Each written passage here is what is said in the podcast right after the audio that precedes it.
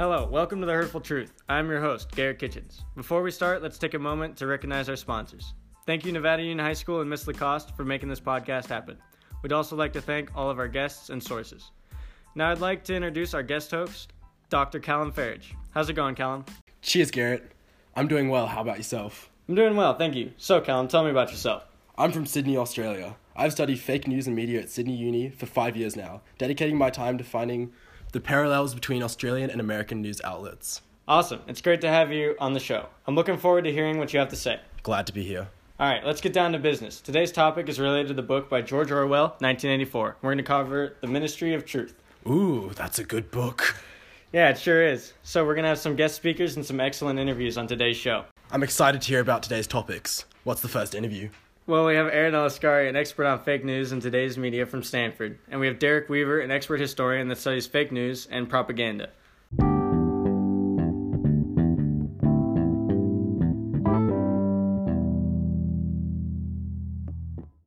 How's it going, guys? It's going good. I'm well, thank you. All right, let's unpack this. Let's. So, Aaron, you're an expert on social media specifically, correct? Yes, that's correct. So, why do people use social media? People use social media for various reasons, but the three most popular reasons are to support an issue or cause that they may feel strongly about, to share or pass valuable information, and to get a sense of fulfillment by nurturing relationships made online. Mmm. Interesting. Derek, you're an expert historian who focuses on news and its impact on history. That is correct. I've focused specifically in my doctorate work on the implications of fake news and how this ap- adapted in our changing society. Although fake news and fabrication by the media has been prevalent throughout history, dating back around the 11th century, it has become especially talked about in recent times with the current social events going on. Mmm, agreed. All right, so Derek, tell us about the history of fake news. Very first sighting of fake news hit Trent, Italy on Easter Sunday, 1475. Fake news took off the same time that news began to circulate widely after the printing press was invented. Real news was hard to verify in that era. Propaganda has been used as long as records have been able to keep track of documents in early AD. It has been used in history, especially during war, to make the enemies look bad and try to get support for the war. Propaganda normally never gave a reason why they were fighting, it just tried to get people to support the war.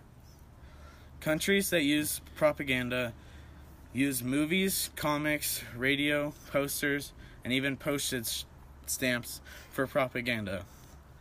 They would headline the propaganda with very emotional, provoking lines like wanted for murder. Then they would put something else that was actually true in smaller font, but people would only see the wanted for murder part. Propaganda was also used to get the message across that we needed to pull out of the war in Vietnam. Artists made posters supporting peace and trying to persuade people. Wow, I would have never guessed fake news has such a long history. In fact, it's a little scary.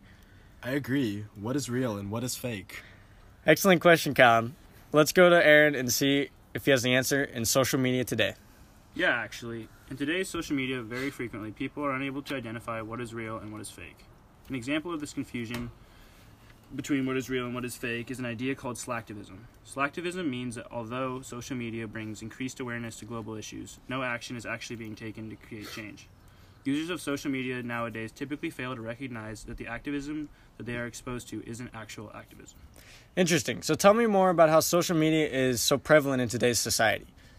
Well, in the present day, thousands of social media platforms have been created to spread information, support political campaigns, and to create relationships between people who otherwise would have not interacted without access to social media. However, as I have said earlier, slacktivism is a major de- detriment on society. All right, now, Dr. Farage, let's take a look into your area of expertise and discuss the parallels and differences between fake news and the media in Australia and in the United States. How this influencing or impacting their respective societies. Hopefully, you can give us an insight into whether fake news and fabrication by media outlets is just currently an American problem or if this is a global epidemic. Cheers. Well, currently in Australia, the most reliable study used to judge citizens' attitude towards the media is known as the Edelman Trust Barometer, headed by Steve Burr. The barometer is an 18 year annual study of attitudes across 28 countries towards four pillars of society government, non government organizations, business, and the media. Currently, it is showing trust in the media in Australia is at a record low of just 31%, and consumers are saying they struggle to tell the difference between fake news and facts. Huh. According to Steve Burr, the diminishing trust in media overall is driven by the public's growing distaste for social media and the way it spreads fake news. 65% of Australians say that they are not even sure how to tell what is true and what is not true, and 57% are worried about fake news being used as a weapon of propaganda. However, tr- Australia's trust in traditional journalism, so reputable newspapers for instance, has rebounded from 46% in 2017 to 61% in 2018. The global average for trust in journalism is 62%, so Australia is on par with the rest of the world. Wow, I see. Amazing facts. So this is like we're seeing in America today. Precisely. Currently in the United States, trust in the mass media to report the news fully, accurately, and fairly is polling at around 32%, similar to the numbers seen in Australia. This has fallen 8% from last year with, when citizens were asked the same question. Interesting, very interesting. So there are many similarities between the United States and Australia and how their citizens are responding to the media in the light of fake news becoming so prevalent. Precisely. Can you tell us more about the specific concerns or worries of Australian citizens in response to fake news? Certainly. The Australian public is most currently shown to be concerned about 67% are worried about stories that are completely made up for political or commercial reasons, 66 about stories where facts are spun or twisted to push an agenda, and 55% about the use of the term fake news, example by politicians, to discredit news medias they don't like. Huh, interesting. There are many parallels to the United States. Most definitely. All right, we have heard some compelling stuff. Thank you, Derek and Aaron, for your valuable time and information. I think we have learned a lot. Now we're going to take a quick break, and Callum will rejoin me for the next interview.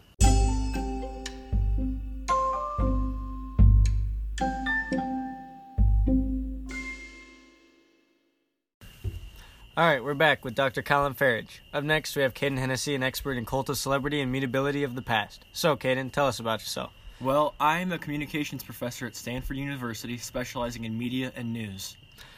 All right, so tell me about mutability of the past. Like, what is it? And maybe some history about it? So, currently, most students learn history as a set narrative, a process that reinforces the mistaken idea that the past can be synthesized into a single standardized chronicle of several hundred pages. This teaching pretends that there is a uniform collective history, which is akin to saying everyone remembers events the same.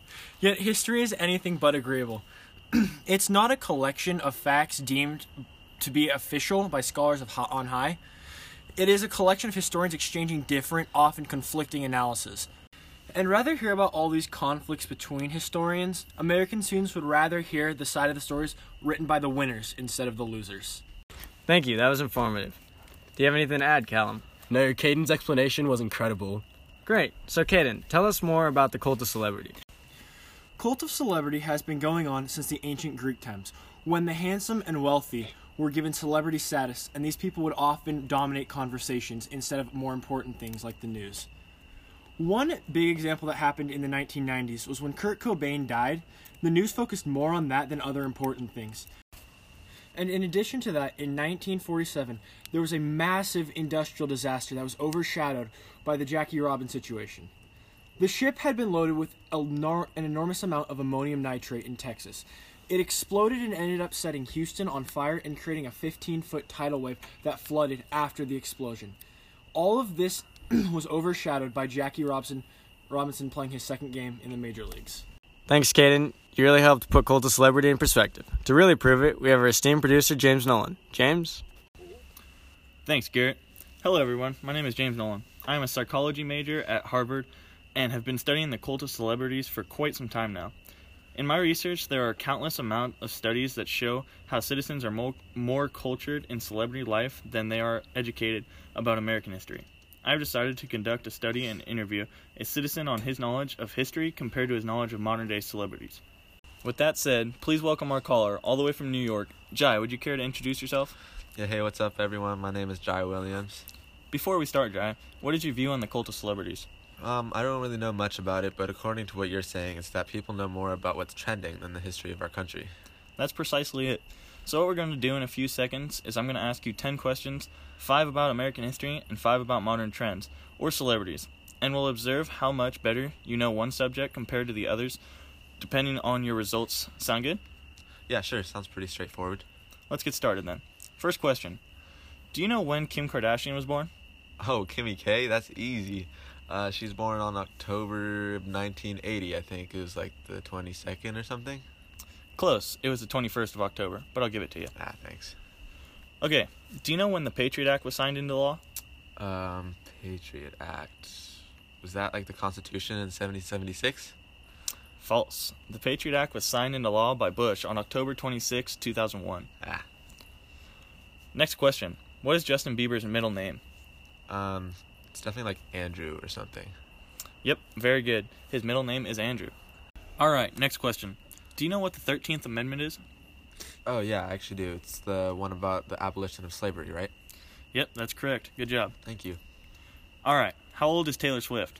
Ooh, alright. So Kanye and her had beef at the 2009 MTV Awards when she was like 20. So if it's 2018 now, then she's like 28 or 29 by now, right? That is correct. She's 28. Last question. How many electoral votes are required for the president to be elected into office? Yeah, I honestly have no idea. um, what is it, like 35? All right, all right. We're done here. I've made my point. Garrett, back to you. That's some compelling stuff, isn't it, Callum? Indeed, shocking. So, why do you think that is? I guess it's just with all this social media, that's what they're pushing instead of the real news. Yeah, I agree. I think that the media highlights celebrities more than it highlights history and what we need to know. It more more closely highlights like what's going down in media in Hollywood rather than what's happening in the rest of the world that has more impact on the people of the United States. That's just more interesting in what people want to hear. yeah, it brings in more money and more ratings. It's very uh very biased and it doesn't doesn't really accurately show what we need it to show. So, Callum, now to get back to the um, the main point of this podcast, the uh, connection between 1984's Mini- Ministry of Truth and today. So, tell me about that. Well, currently in America's social, economic, and political landscape, experts are seeing the development and emergence of factors from the dystopian novel 1984 by George Orwell. This is especially prevalent with the Ministry of Tu- Truth in the novel, as they are all about altering history and altering the facts to make um, the citizens of the book feel and think a certain way about the party. This is what we're seeing with fake news today, as facts and fabrication of the news is being used to influence and basically get the mass population to think a certain way about topics in our society. Yeah, you can definitely see this in today's media and campaign ads, as a lot of uh, recent campaign ads have been more attacking than promoting. We're seeing a lot of uh, you know two minutes of hate type type ads rather than you know like uh, a good like oh I'm the best because of here are my facts. You know what I mean? Yeah, that's certainly true, and that's exactly what the book is basically warning us against: is that we shouldn't alter the media or alter um, facts essentially to glorify or build up a certain personal thing when that is not necessarily true. Also, I think we got to consider the uh, mutability of the past in the book and how we're seeing that in society today. What are your thoughts, Garrett? Well, we definitely see it in today's society and like how we learn. Um, so we're taught very early like Christopher Columbus is a good guy because he discovered the the new world essentially. But as we go through um, school, we're we begin to learn that Christopher Columbus did some incredibly bad things. Like he basically destroyed an entire native population. It's not really shown and it's not really talked about that Christopher Columbus did these bad things. You have to learn these learn about these things Christopher Columbus did by yourself or on your own.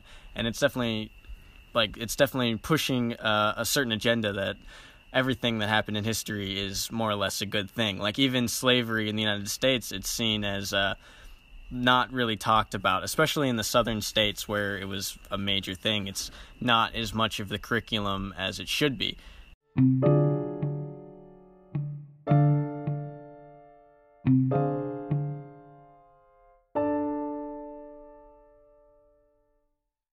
Like the party doesn't talk about bad things that happens in the past, we also don't talk about bad things in the past, such as slavery and Christopher Columbus. This is a way of controlling the masses and making that making the government, the higher power, seen as pure and good. and the book describes it very well. The party is said to have invented the airplane, but you know they had they didn't. They, the airplane was invented far before the party even existed. Um, this is a prime example of mutability in the past uh, in the United States, as well as the party in the book. And we see this in Australia, correct, Colin?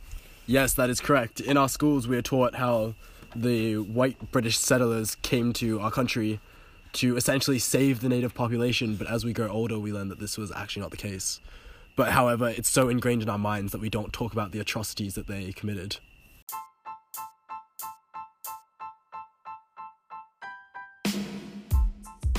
That's a very good point, Callum. Um, we've learned a lot today. We've had some excellent people come on and give us some incredible information, and it really does open your eyes into like what George Orwell was warning in 1984 with uh, the Ministry of Truth. Um, so I'm gonna close out. I'm gonna say goodbye to Callum. Goodbye, Callum. Thank you for coming on the show and giving us your input and being an excellent guest host. As we say in my native tongue, good day and goodbye. Awesome, awesome. Um, so that's been the Hurtful Truth. Uh, I'd like to take a moment to thank our sponsors again. Thank you, Nevada Union High School. Um, also, thank you, Miss Lacoste, and our sources. It's been an incredible uh, hour or so. Um, thank you. Goodbye.